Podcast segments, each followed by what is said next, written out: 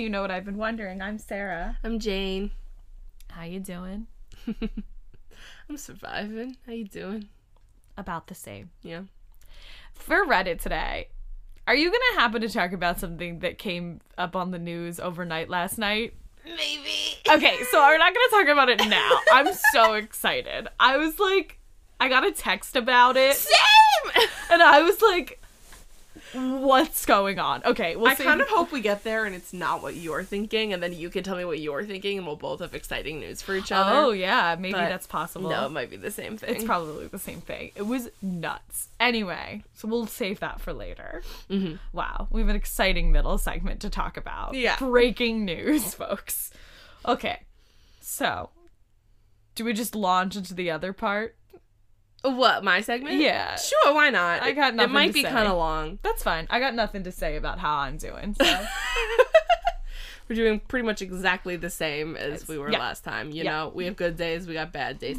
I have been reading a couple things about how it's kind of normal psychologically um, during this time to have like long stretches of like three or four days where you feel so great and like, oh, this is life now. I'm adjusted. I get it. I'm normal. And then have quote unquote hell days where you just like suddenly feel really anxious and really depressed and like like you're mm-hmm. totally spinning out of control and you can't really predict when those days are going to happen and the Oh. struggle with groups of people quarantined together is that you can never predict when each other's hell days are going to be right.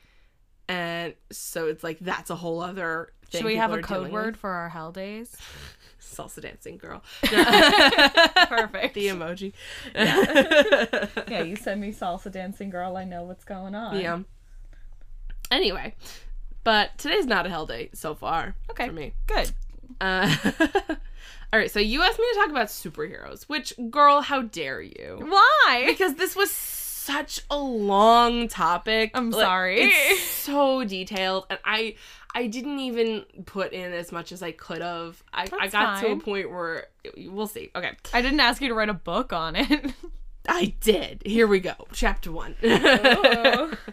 So a superhero, let's get a definition even though everybody pretty much knows, is a fictional hero whose extraordinary or superhuman powers are often displayed in a fight against crime and assorted villains. okay. They are widely popularized by comic books, comic strips, television, film, pop culture, and video games. Mm-hmm.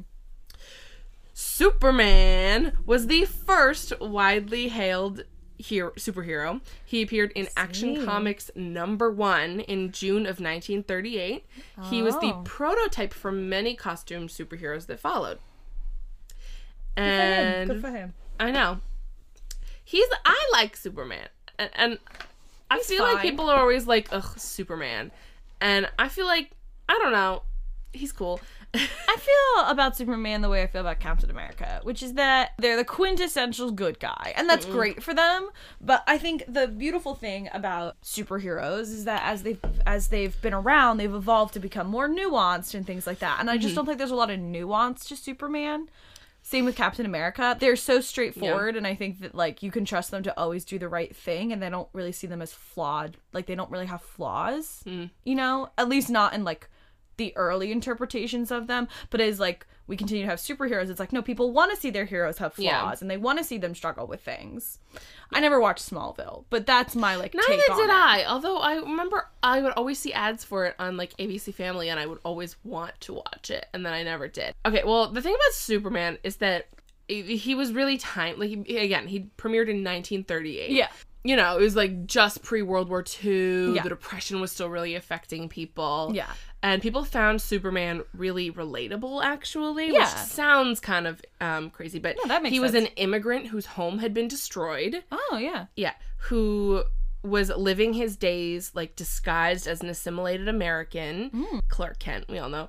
But he had this great secret ability to fight against corruption. And Metropolis, though it's a fictionalized town, was really based on like a, a city in America Yeah. and had a lot of the same issues that American cities have. yeah.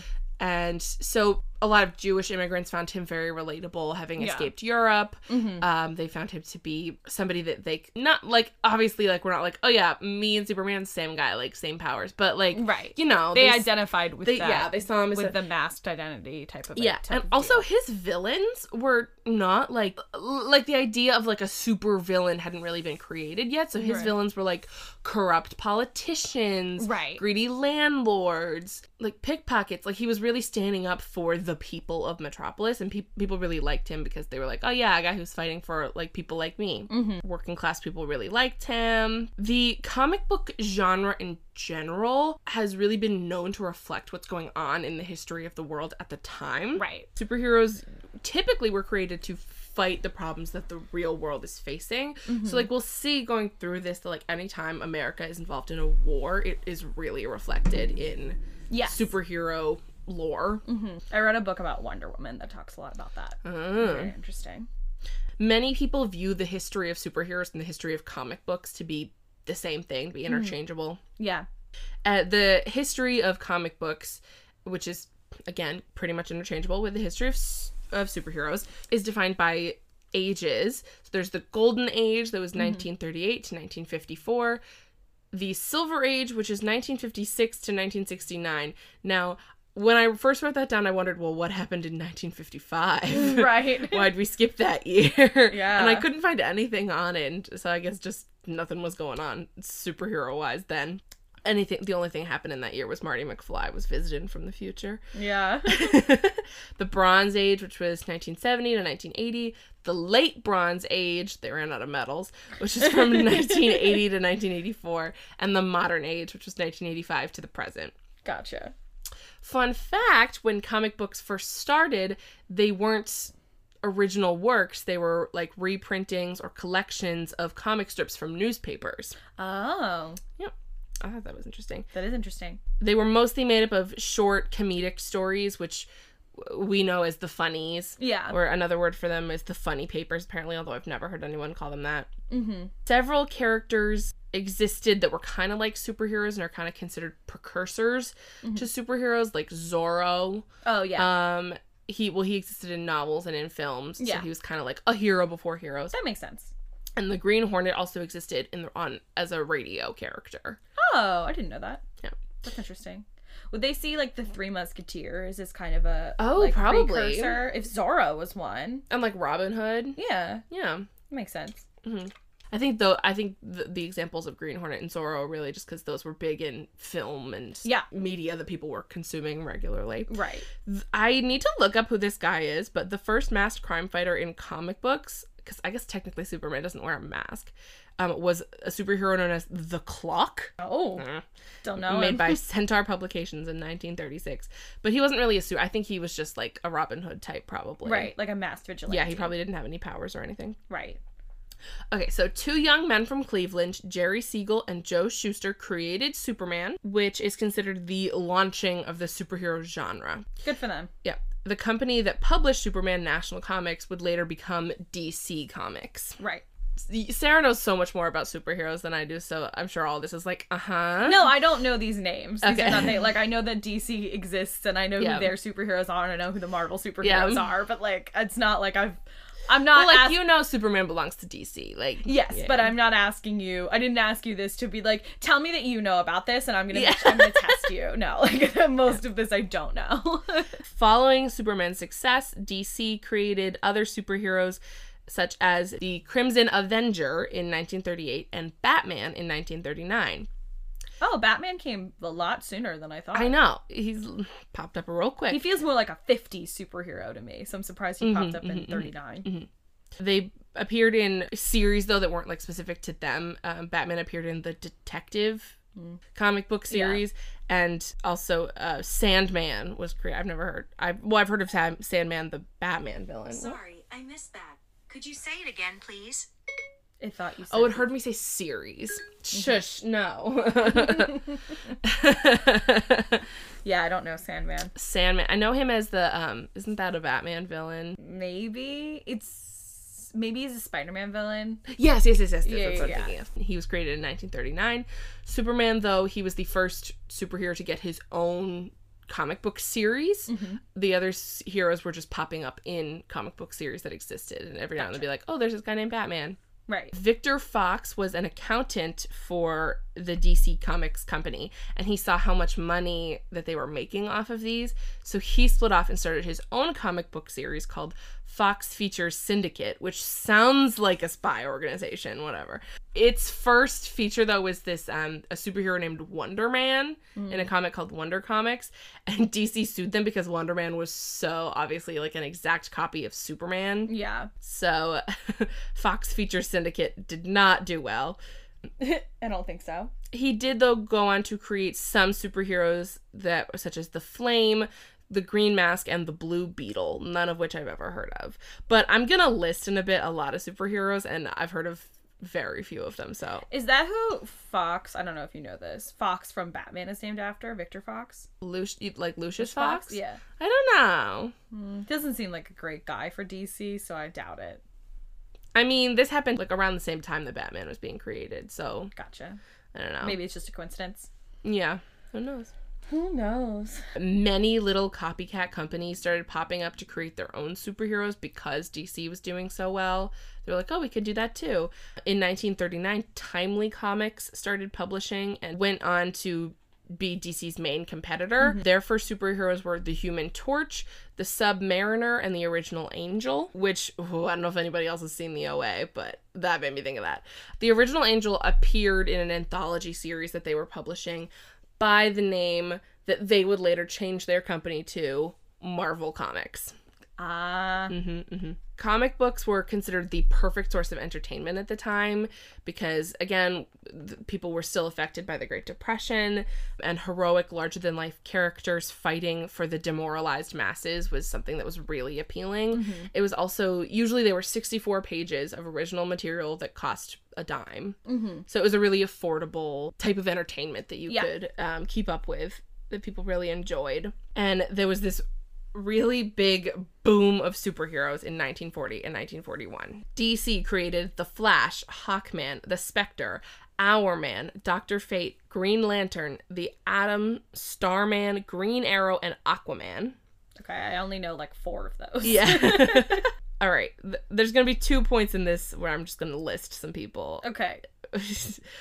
also created at this time by other companies were The Spy Smasher, Bullet Man, Ibis the Invincible, The World's Mightiest Mortal, Captain Marvel, Catman, Blue Bolt, The Black Terror, Hydro-Man, Okay, I know like two of those. The Ray, Plastic Man. Oh. Who I looked up Plastic Man and he sounds like Elastigirl. it's literally the same powers. Oh. I was worried he was gonna like hurl like plastic at people. No, that's so bad for the environment, Sarah. Oh my gosh. I know, but like, it would be funny. No, I Or he absorbs all the plastic. No, he basically can just change. just he's just a guy who shapeshifts into like Oh. any shape, and he can turn himself into other people. Okay, here's my thing with Elastigirl. Elastigirl is supposed to be super stretchy, Yeah. not a shapeshifter, Uh. but yet they like made her a shapeshifter, which I feel like is unfair.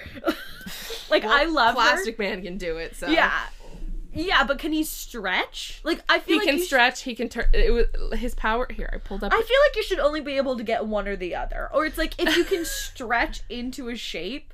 I don't know. I just feel like Elastigirl got away with too much with how much she could stretch. well, apparently she can't even do as much as Plastic Man because Plastic Man can also turn himself into other people. Jesus. Um, I don't feel like that's not fair. I feel like that's too much power. Please Uh, edit. this is the Plastic Man page. Show me Plastic Man. I'll look him up on my phone. He has a page. on Britannica.com. Oh, Oh. Here, here it loaded. The stretchable sleuth. Uh, he's bulletproof, which I don't know if you've ever interacted with plastic. I doubt it's bulletproof. No. this man has got too much going for him. It's not fair. Men get everything. Now I'm mad He for can roll him- Elastigirl that she didn't get that. He can roll himself into a ball, roll off a skyscraper, and bounce right back up. What? Um, he can make himself into a giant snail and f- a giant sail and fly through the air. Elastigirl did snail. it. Giant snail. I was like, what does that help? Bullets just bounce right off him. He could disguise himself as a chair, a boat, a lasso, a bag full of money, a blimp, a net, anything that the creator could dream up. He's referred to as Plas. Does he have a weakness? Man. Weakness? I don't know. He could also change his features to impersonate anybody from a beautiful woman to Adolf Hitler himself. While he is seemingly invulnerable enough to withstand being flattened by a steamroller, he was badly affected by intense heat and cold. Heat would make him melt and cold would make him stiffen like a board. Okay, so he does have a weakness. Okay, that seems more fair. Extreme temperatures. Yeah, that seems more fair. Okay. Okay. Midnight, the human bomb, Magno the magnetic man, Daredevil, who I don't think is the Daredevil. I think it's a there, yeah, there was like a first iteration of Yeah. Daredevil. the Black Hood, the Comet, and Will Eisner's The Spirit. Oh. Superhero subcategories were popping up, such as sidekicks, mm-hmm. who I love that this article I was reading went out of the way to define them as preteen or teenage junior superheroes who worked alongside their adult mentors. I feel like I've seen so many grown up sidekicks. I'm like, what are you doing? Why aren't you just a superhero by yourself? True. The first sidekick was Robin, the boy wonder. Oh, I was gonna ask. Yeah. Batman creator Bob Kane thought him up as a gateway for young readers to live vicariously through him. That's sweet. Also, the first year of Batman comics were really dark and gruesome. Mm-hmm. Batman was originally thought up to be an anti hero who would hurl mobsters off of rooftops. That makes sense. Yeah. that checks out. Yeah. so Robin was also sort of meant to like lighten the mood. Yeah. and to bring some brevity to the series. Other kid sidekicks included Toro and Captain Marvel Jr. um, super heroines also started being a thing. There was Wonder Woman, the Woman in Red, Phantom Lady, Lady Luck, Black Cat, and there were a few female sidekicks such as Bullet Girl, Hawk Girl, Mary Marvel, and Catman's partner, Kitten. We love kitten. I want to read that comic book series, Yeah. Catman and Kitten. Catman kitten, yeah. I'll find mm-hmm. it for you. In 1940, the first super team was born. The Flash, Green Lantern, Hawkman, and other DC superheroes joined forces as the Justice Society of America. They really Justice League really fit better. They really Yeah. edited that one down. they were like, that's a bit wordy. Bernie. Justice Okay, I specifically wrote down let's talk about the Submariner because I mentioned him briefly before, uh, but I started reading a little bit about him and I don't understand why there hasn't been a Submariner movie. I feel like I have heard of this superhero, but I can't remember off the top of my head what he's about. Well, I know if we made a Submariner movie now, people would be like, okay, you just made Aquaman. Right. But this guy, Is he a DC hero? no, he's Marvel. Okay. But look at that. What am I looking at? Just uh, that he's hot? He's a just this ripped dude who only wears a little green speedo. Like Aquaman. Uh, he's also got these gold bracelets. Sick Wonder Woman Yeah. reference. He's the mutant son of a human sea captain and a princess of the mythical undersea kingdom Atlantis. Again, Oh. sounds kind of like Aquaman. Cool. But the whole thing about him is that he's super angry at humans because um, I don't know how, but he believes that they somehow have harmed Atlantis, I assume environmentally. But his whole thing is seeking revenge against the wrongdoings done to done to Atlantis. So he's literally like considered a terrorist. He just like attacks New York City. Did he become a villain later? I don't know. Okay, this shot. This is like a direct. This this this magazine cover. Is it's not a, it's not a comic. This is a magazine like about him. Mhm. Um, it's literally Aquaman. Like he's wearing the same like scale shorts. He's holding this trident that Aquaman has. So maybe they just couldn't make it because it was way too similar to Aquaman. But Aquaman Maybe. likes humans. I kind of wonder if they used a lot of influences from the Submariner to like in the Aquaman movie. But like the Submariner's whole thing is that he's like broody and like Mhm. angry and he's an anti-hero. Right. Which again, I was like I feel like so many people like Batman. He is an X Man. Okay, I was gonna ask if he's an X Man because oh, okay. mutants, X Men are all mutants. Um, Mm-hmm.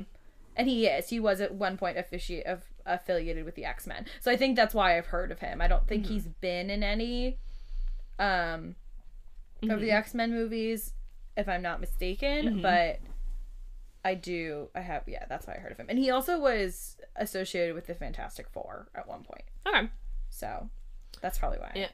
Okay, so with the exception of the Submariner, all superheroes had secret identities. Their superpowers were obtained through bizarre, often scientifically based occurrences, or through the acquisition of power inducing devices, Okay. i.e., Iron Man, Right. Batman. Right. They wore costumes and often a mask, cape, or both to hide their identities. Just so you know, guys, we can see through all that. Like, I can see you, Clark Kent. Um, they often adopted flamboyant behaviors to like put on a shtick, like Yeah. for their comic series. Makes sense. And they engaged in bizarre or outlandish escapades. Oh. And they dedicated their lives to fighting crime or specifically fighting Nazis for the case of a lot of them. I see. Okay, so World War II happens. Right. Many superheroes joined the war effort for World War II. Captain Marvel, before America even joined the fight, before Pearl Harbor, mm-hmm. they fought Nazis and Japanese soldiers on the cover of their comics. Mm-hmm. And in one special comic for Look magazine, Superman apprehended both Adolf Hitler and Joseph Stalin. Mm-hmm. Which, when I read that, I was like, oh, okay. Mm-hmm. The Shield was the first, like, specifically patriotic superhero. Is a red, white, and blue crime fighter who obtained powers from a secret formula in order to protect American soil from enemy saboteurs and spies. Okay, so he was like an early Captain America. Yeah. And then in March of 1941, Marvel premiered Captain America. Ah, there we go. Mm-hmm, the original Avengers costumes for like who we think of as the core Avengers Yeah. were so stupid. Captain America's was fine. Iron Man looks so dumb. It cracks me up. He looks like the Iron Giant. Um, it's so funny. But both the Shield and Captain America existed before America joined the Right. fight, before Pearl Harbor really happened. But after America joined World War II, um, character more patriotic characters were created, Right. Such as Miss Victory, U.S. Jones, the Star Spangled Kid, and Stripesy, which was a kid hero and his adult psychic. Sidekick, who I want to watch that. Like, Yeah, that sounds watch that. Yeah, hilarious. that sounds Turn great. that into a comedy show. yeah, Like, I'm ready for that one. Pat Patriot, Captain Victory, The Fighting Yank, Captain Flag, The American Eagle, The Spirit of 76, American Crusader, Captain Fearless, Flagman, I love Flagman. I've heard of Flagman. I've heard people make fun of Flagman. my my favorite minor superhero is Flagman. Yankee Girl, Liberty Bell, spelled B E L L E, I like that one. And. Minuteman, the One Man Army were just some of them. Yeah. Big thing. superheroes that already existed also like got involved. Batman and Robin sold war bonds, which sounds like exactly how they'd get Yeah. involved. like not fighting anybody, but like doing business deals from the side. Like, yeah. uh, Batman's always been a little bit like, eh, are you really helping? Yeah. you're hurting as much as you're helping, you know? Yeah. That's how I feel about Batman. The Submariner, which in this article I read about him referred to him as the undersea terrorist. Redirected his aggression from attacking New York landmarks towards sinking Japanese subs. So he's kind of like, I don't know, I feel like he's kind of a chaotic neutral. Like, yeah. yeah. I was like briefly skimming his Wikipedia article, and it's like at a certain point he like became an enemy because he found out that Atlantis had been destroyed by a nuclear bomb. so then he becomes like a bad guy for Yeah. the Fantastic Four, but then he be- then Oh. he joins the X Men. So it's like a weird. The only thing I compare it to is like Suicide Squad type Mm-hmm. Yeah. of deal, you know. Yeah. But a lot of the X Men were former villains that were like reformed, Mm-hmm. Yeah. quote unquote, under Professor X. So that makes sense for him. So uh, this whole like this giant boom of superheroes that were created in 1940 and 1941 Mm-hmm. really um is because it was just selling well. They were selling millions of copies. Yeah. So so many people were like, okay, let's just write another one with, with um, I don't know, Flagman. Uh, sell it. Oh, what? A million people bought it. Great. Keep do, do another one. Like right, right. It was just it was a crazy industry. Yeah. It should be noted that a lot of these comics that were created in this early time had a lot of like heavy-handed ethnic stereotyping. Uh, the social pres- prejudices of the day were rampant in the stories. Um, Captain Arrow had a little Chinese pal named Chop Suey, quote unquote.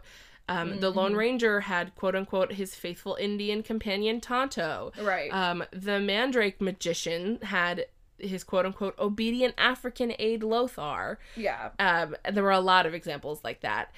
Uh, I will say that we shouldn't necessarily be thinking of it as, oh, the comic book industry was so racist back then, as more so the case of America was so racist Yeah, back right. then. Yeah, and this yeah, was just a reflection, a reflection of biases like and things like yeah that. Yeah.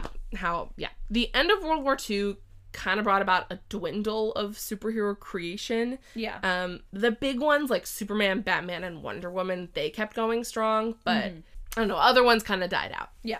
and the industry kind of was dwindling and dwindling and then it took a really big hit in 1954 when psychologist dr fredric wertham published a book titled seduction of the innocent saying that comic books caused juvenile delinquency and moral decay amongst youth so in response to this the senate judiciary committee which i can't believe the government had time to do this um, created a subcommittee to investigate juvenile delinquency in the united states in response I don't know. This was also the same time as like manic panic and all Mm. that, so I feel like they were just really afraid of what the youth were doing, Mm. quote unquote.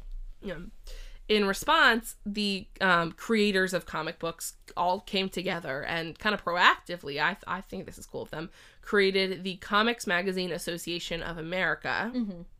And they created the Comics Code Authority, which created 41 standards of ethics with guidelines regarding the depiction of sex, crime, horror, and violence within comic books Cool. which I think is a good response to being like, oh, you're saying that you're worried about how our product affects um, children. Yeah.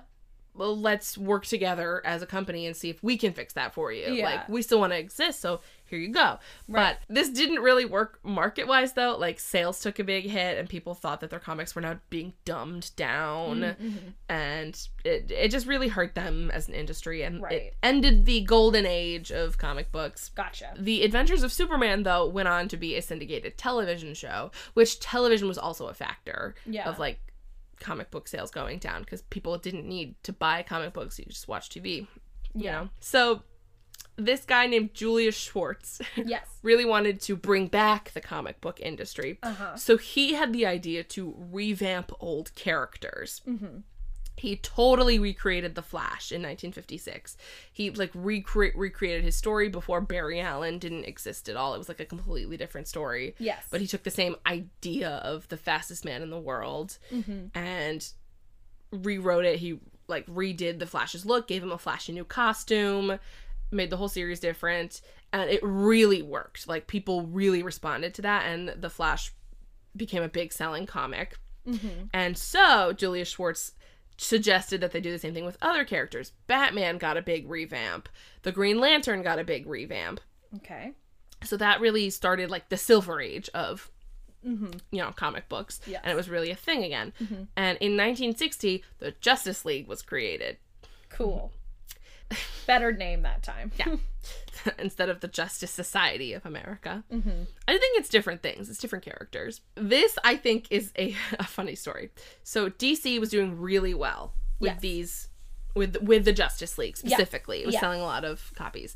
So one day, DC publisher Jack Liebowitz was on the golf course with Martin Goodman, who is the Marvel Comics publisher, or Right. a co- publisher, and he was bragging about how much money they were making from the Justice League and how well the Justice League was doing.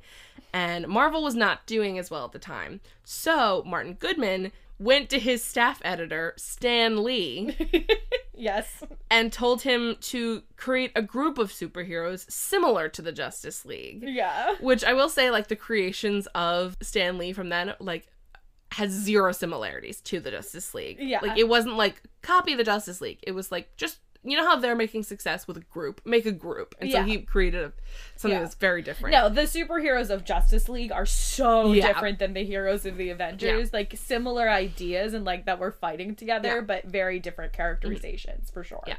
Fun fact, I keep saying fun fact anytime I just mean like Here's a next. Here's a tidbit. yeah. next bullet point. Yeah. Stan Lee was about to quit his job in the comic industry. Oh. But his wife encouraged him not to. Oh. He, years later, wrote a biography, and he said in it, um, For once, I wanted to write stories that wouldn't insult the intelligence of an older reader. Stories with interesting characterization, more realistic dialogue, and plots that hadn't been recycled a thousand times before. Yeah.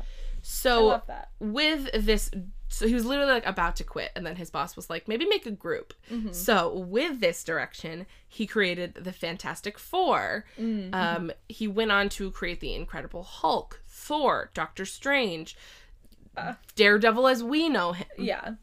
the x-men um he wrote his own submariner comics Captain America and the breakaway star who went on to be like so big on his own Spider-Man Spider Man. Yeah. Mm-hmm.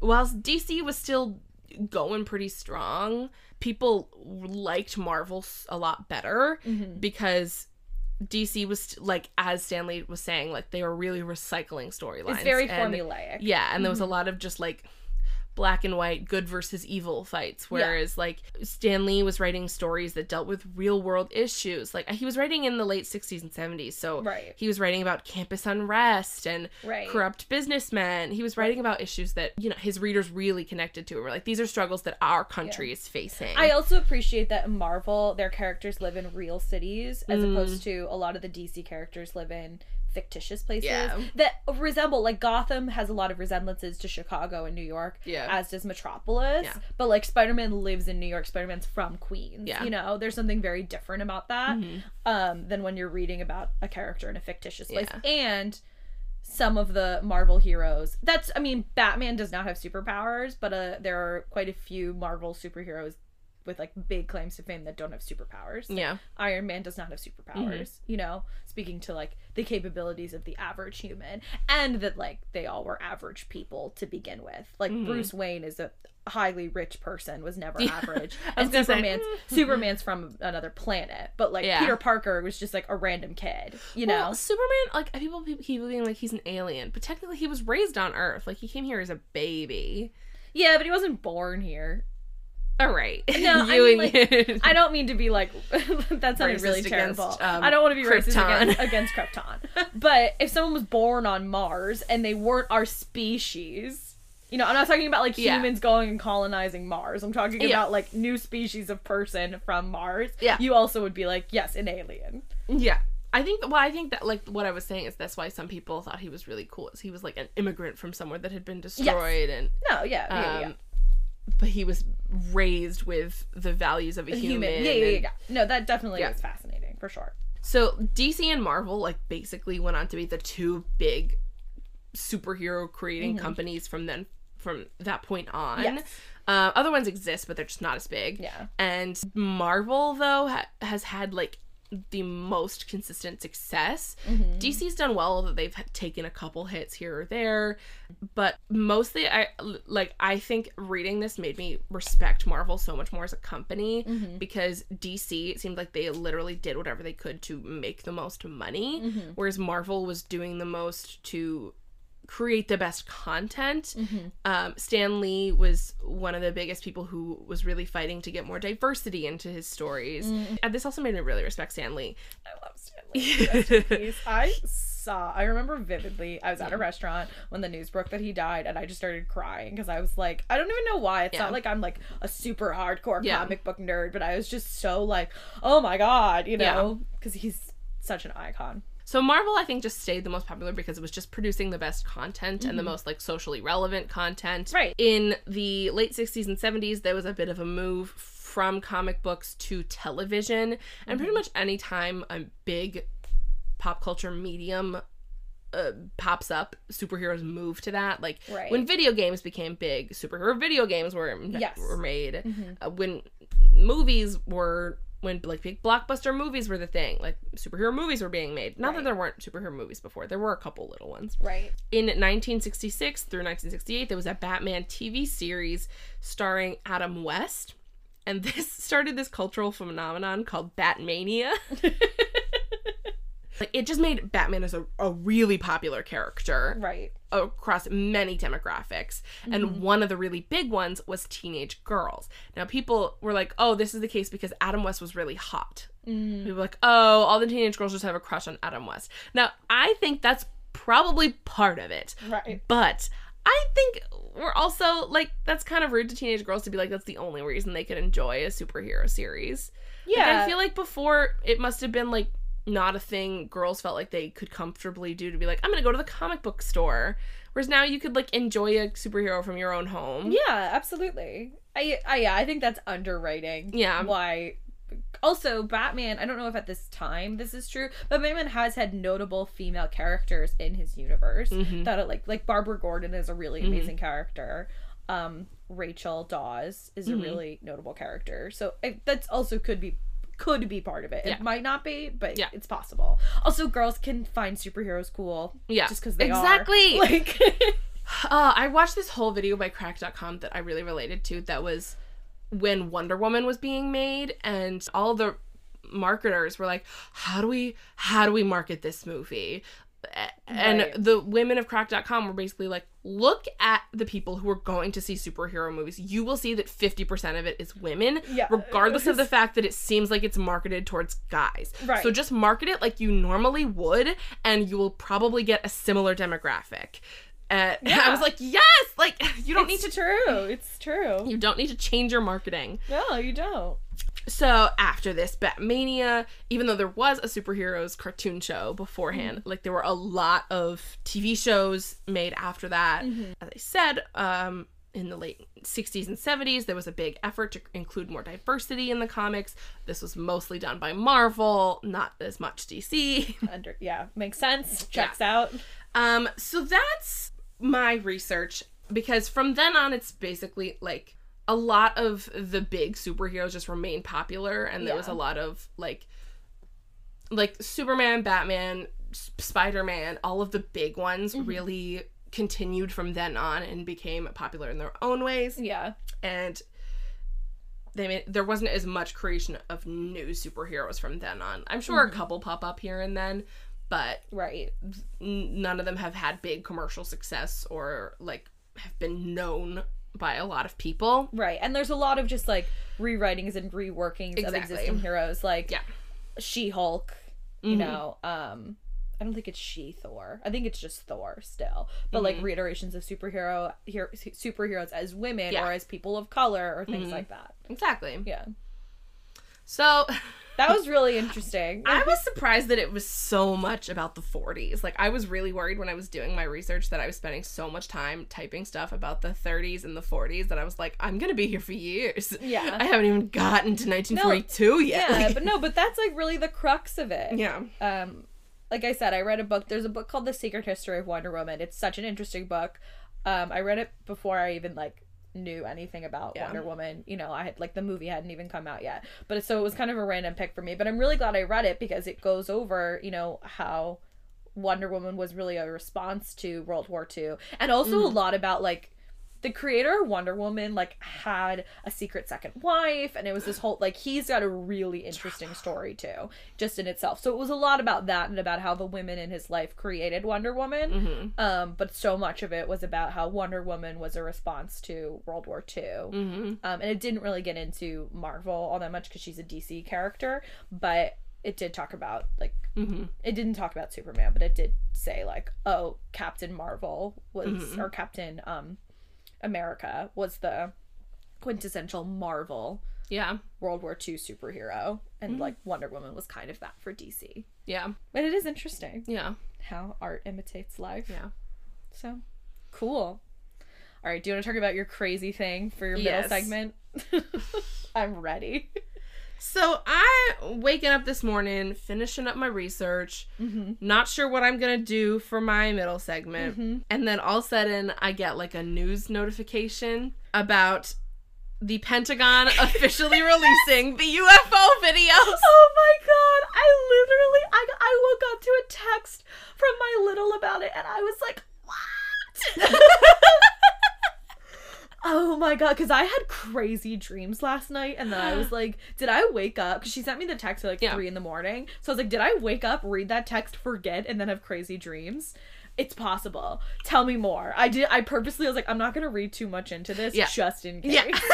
I'm glad I didn't. Oh my god, tell so me more. these videos, like we already had them because They were um, leaked, weren't they? Yeah, in like 2017, I think it was. Uh, so these were videos that were um, caught by the Navy, by like Yes. Navy planes. Um, and in December of 2017, they gave the videos to the Stars Academy of Arts and Sciences, which was a company co-founded by former Blink 182 musician Tom DeLonge. Oh. So, but basically, this company leaked the videos and was like, "Everybody, look what the Navy just showed us!" Like, yeah. and the Navy at the time Could not keep their cool. me too. Yeah. The the Navy at the time was like, yes, they're real. But for some for whatever reason, Mm-hmm. very recently, the Pentagon decided like we don't want there to be any misconception about what these videos are, and so they officially release them to the public, being like, Okay. "These are UFO videos that we have." There are three of them. All of them, if you are looking at them, are just like black and white videos because they're captured from like a specific camera on the plane of literally like shapes flying through the air, and I like I couldn't tell you what they are. Yeah, I watched one of the videos. They don't look like birds. no. I don't understand. They don't. They're not. They're all like. Well, one of them has a like very specific shape, Mm-hmm. but the two other ones are like circular, and it's like, what could? th- it moves too fast for me to think it's like a balloon. It doesn't mm-hmm. look like a balloon anyway, Yeah. and That's it, why it's unidentified. and it's it an moves unknown too thing. quickly to like all of them. But you can hear the reaction in them of the people who are capturing them on film Yeah. of being like, "What is that?" And the people who saw them are baffled. So, I mean, I don't have too much information other than that, but it's just a big thing people should be aware of. Um, I saw a tweet today that was like, you know, the world is on fire when the Pentagon released USO videos and UFO videos, and it barely got in the news.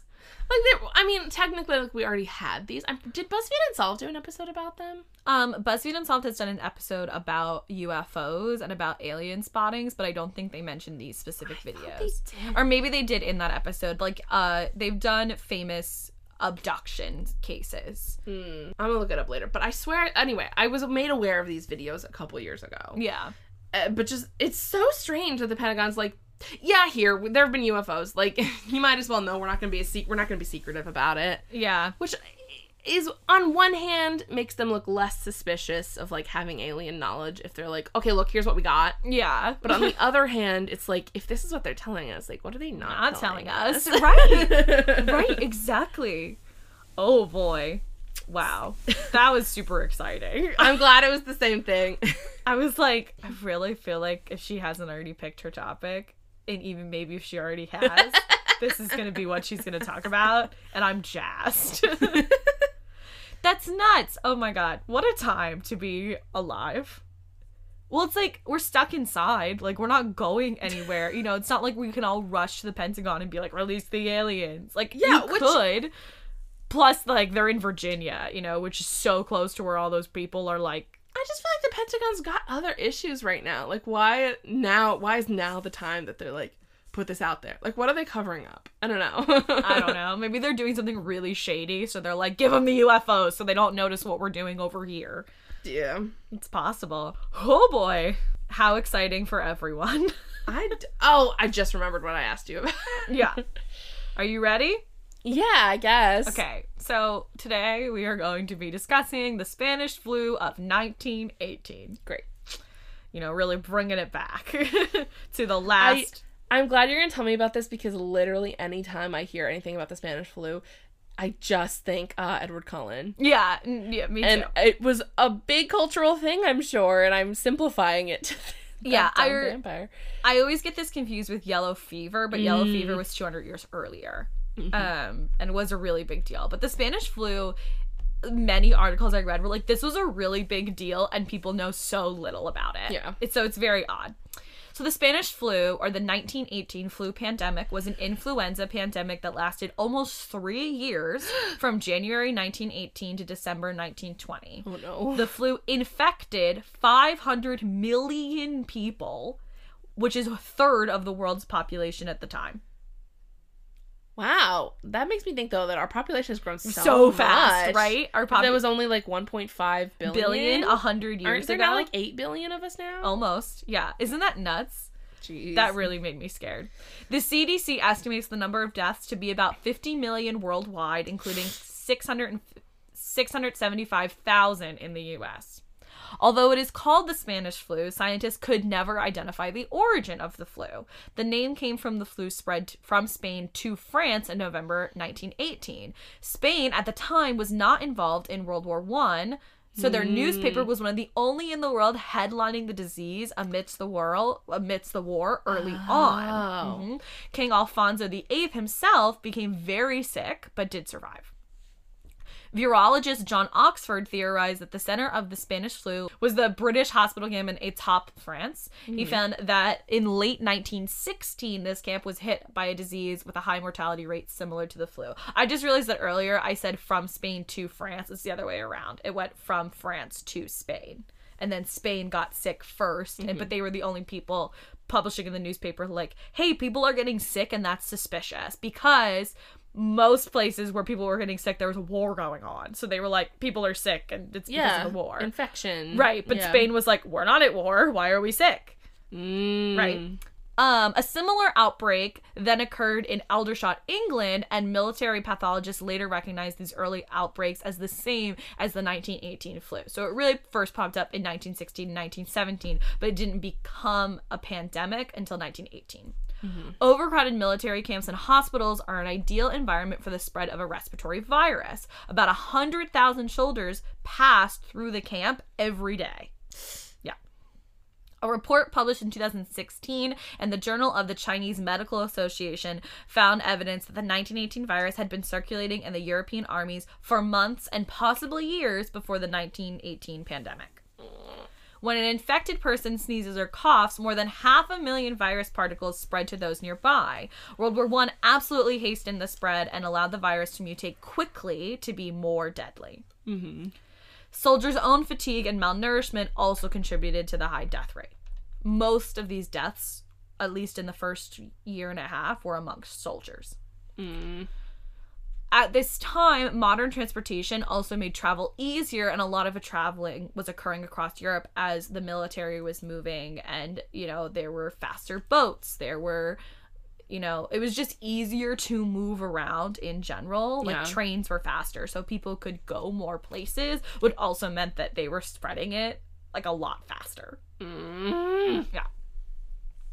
The first disease in the US was observed in Haskell County, Kansas. Some people think that it started in the US in Haskell County, but because of these early cases at these British camps, they're pretty sure that's where it came from, but it is unknown how it Yeah. got, if it did start there, how then it got to the US. Most likely just through soldiers traveling. Um, on March 4th, company cook Albert Gitchell, who was from Hask- Haskell County, reported sick at Fort Riley, which is not in Kansas. Um, and within several days, 522 at Fort Riley reported sick. Ah! A week later, the virus reached Queens. Oh no. Mm-hmm. The first wave, which was January through March of 1918, resembled typical epidemics. The at risk groups had the highest mortality rate, and others recovered. So, those older than 65 or younger than 2 mm-hmm. Were had the highest chances of dying from the disease. But the rest of them, they would get sick, but they would recover. But this flu had several waves, and the second was much more deadly than the first. In August 1918, which is when the second wave started, a more dangerous strain appeared in Bray, France, and Freetown, Sierra Leone, and the Boston Navy Yard simultaneously. Other military sites and Ireland, because of U.S. troops, were soon affected as the troops like traveled through Ireland to get to England. Oh, sorry, Ireland. Yeah. They were already dealing with enough. the Spanish flu killed more people in 24 weeks than HIV and AIDS killed in 24 years, Oh. which is horrible. And I know, like, I don't want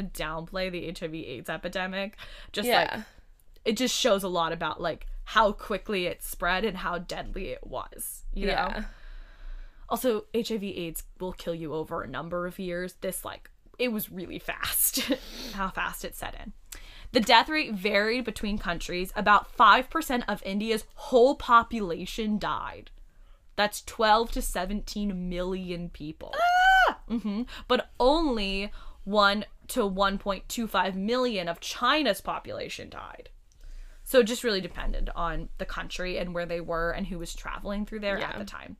Um, also, they think that China had built up a stronger immunity to the disease because of like conditions in China at the time, which is why it was less deadly because they had stronger immune systems. Okay.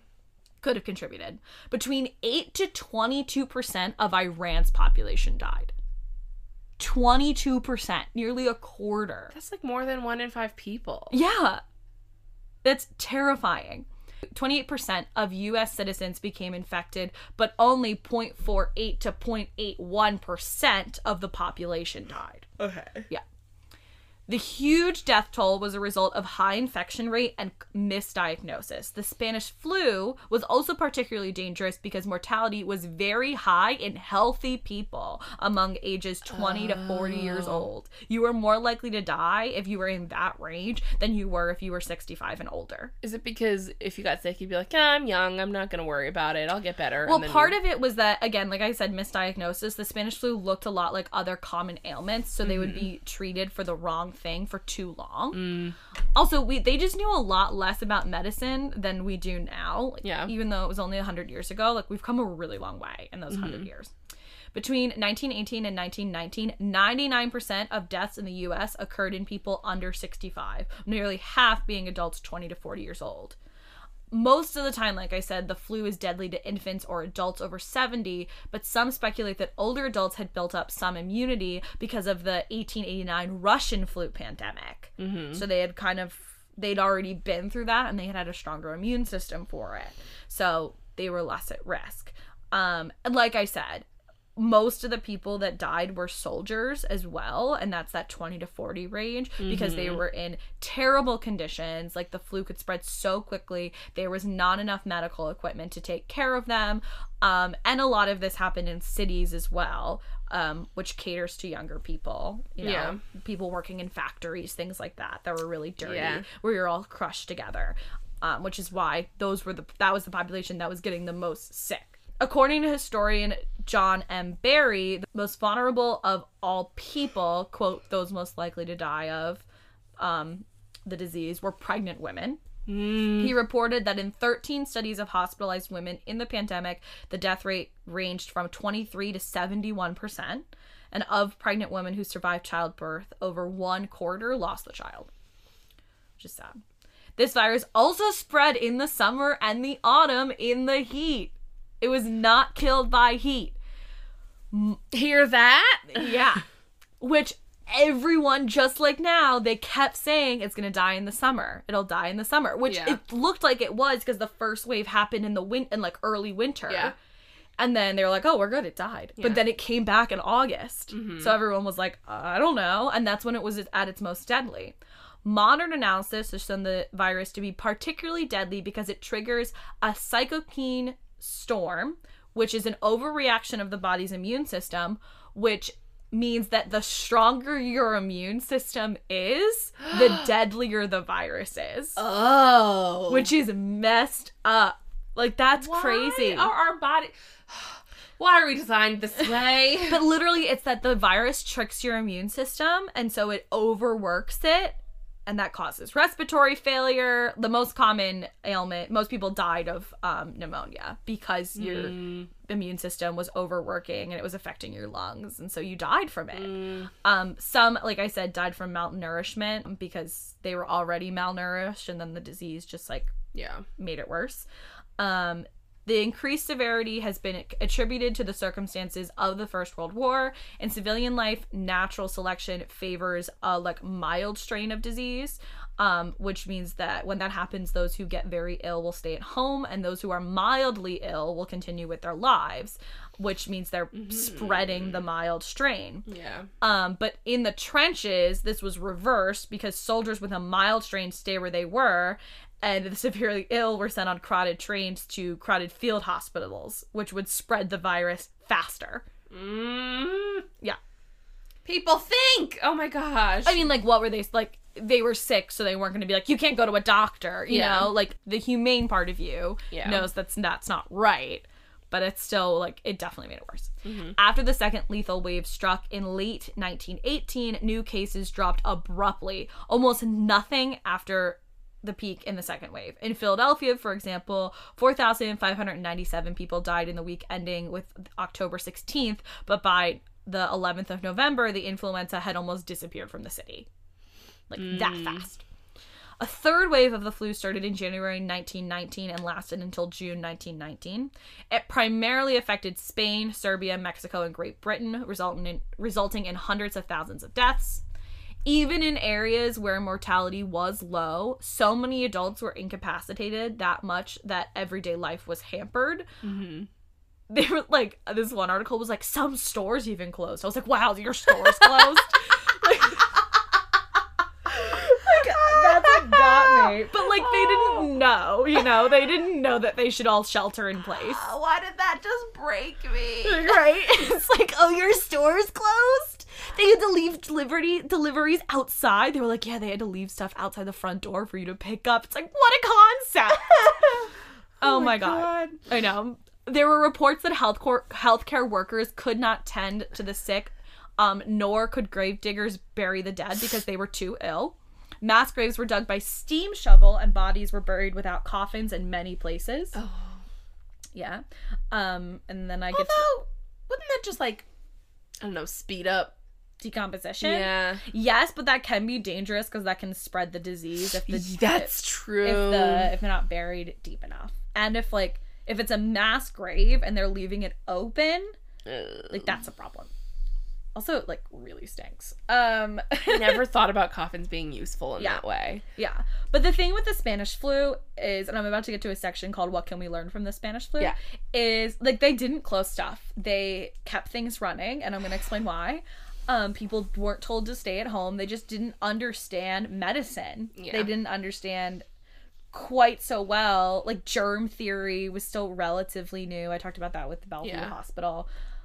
It just wasn't it never occurred to them to shut down and part of that was because of world war one they were like we literally can't shut down we're in the middle of a war it'll kill our soldiers if we Yeah. stop being a society.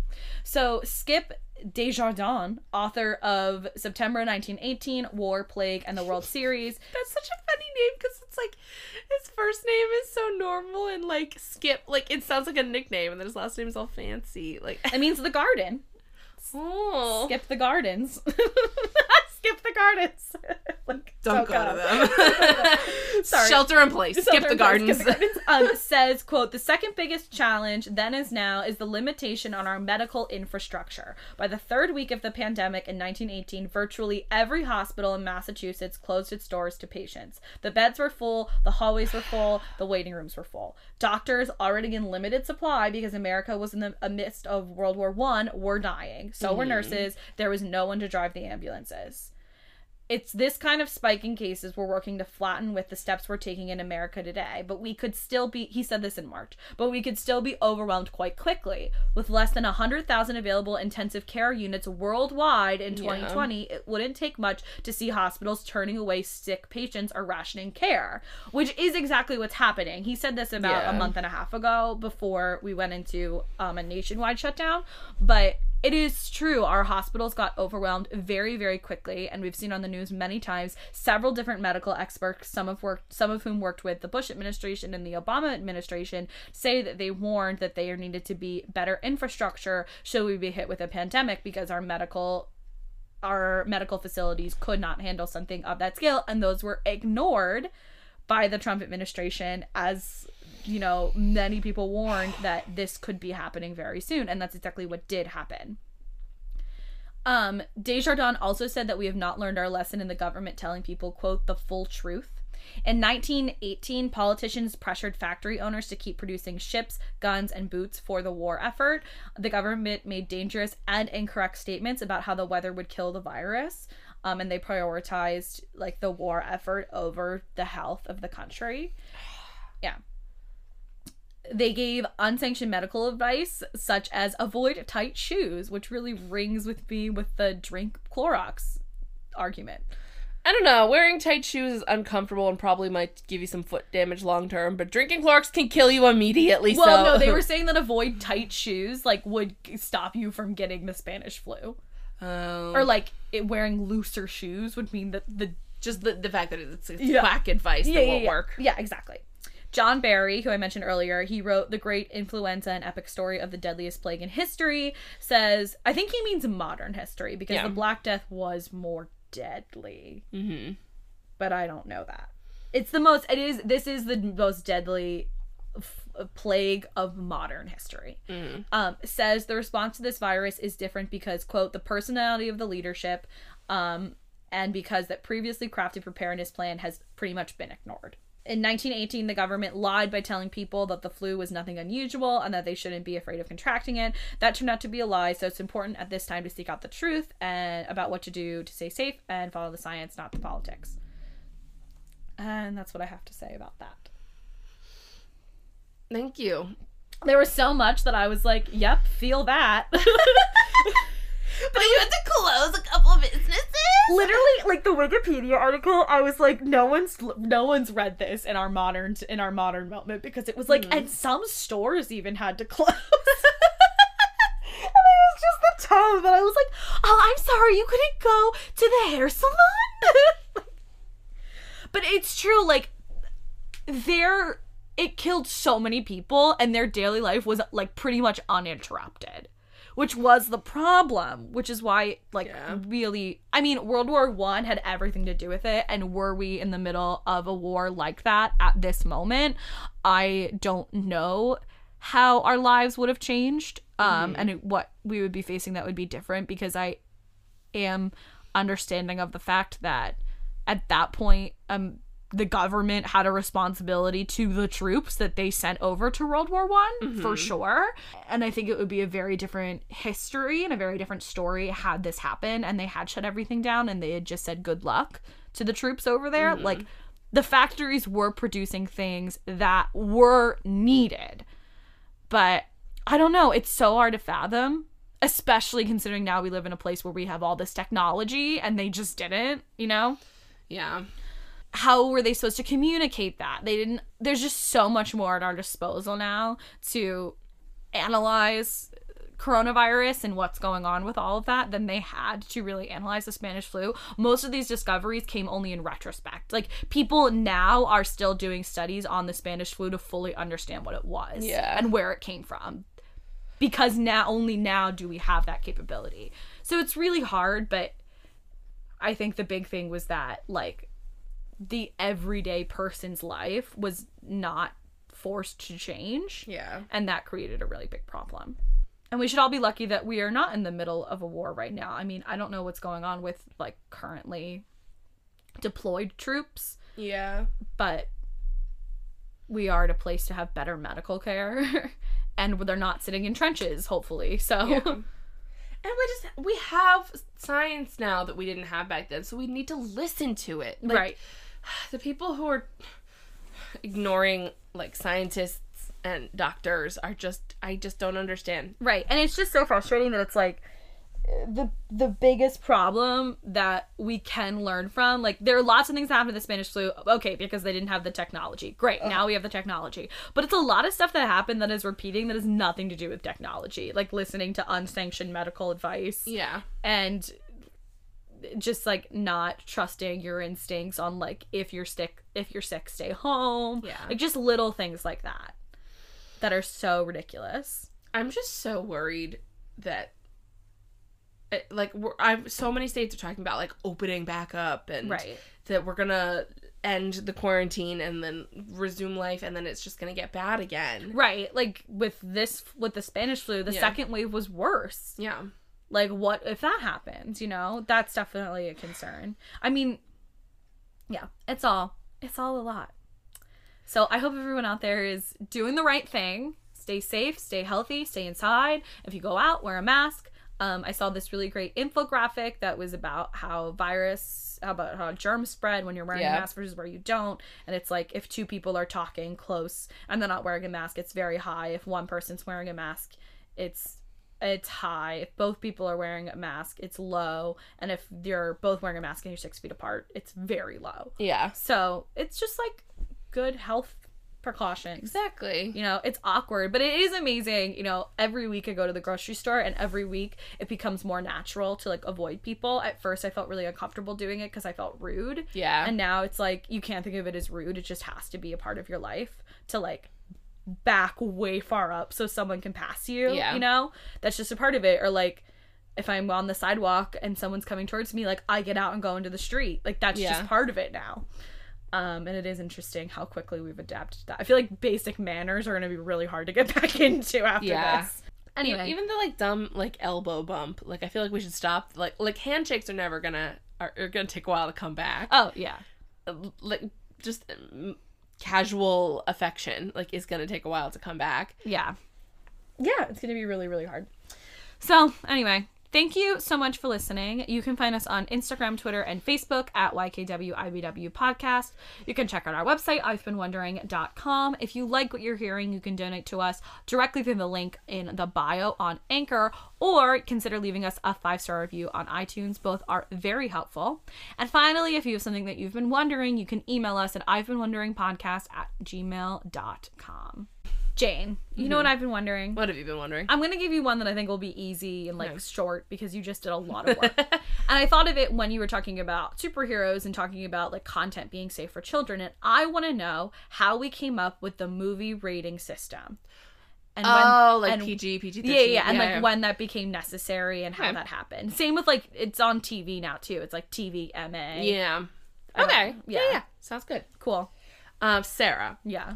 Uh, you've been wanting to talk about this for weeks. Okay. I want you to tell me about the Mongol Empire. Yes. I've been I've been watching both seasons of Marco Polo to prepare for this. I'm so excited. they I'm- kept coming up. yeah, well, we were watching History of the World, I guess, and it comes up in that. And then we were talking about we were we were doing something else that was. Oh, I mentioned mean, them when we were talking about the um the airport, the New Yes. World Order. Yes, yeah, and wasn't it? Isn't that related? Didn't we talk about it with Mulan too, or was she before? No. No, that's like in the movie Mulan. Yeah. she's like Mulan. She's like working. She's figuring Yeah. out the Mongols. Yeah. Um, She's Mulan. she's Mulan, you know. so that's exciting. Oh man, I'm gonna try to condense it. okay. yeah, ex- I'm sure it's a lot. Oh yeah, but I'm very excited. Okay. I love talking about dynasties. Great. so fascinating. That is everything this week. Thank you so much for listening. This is You Know What I've Been Wondering.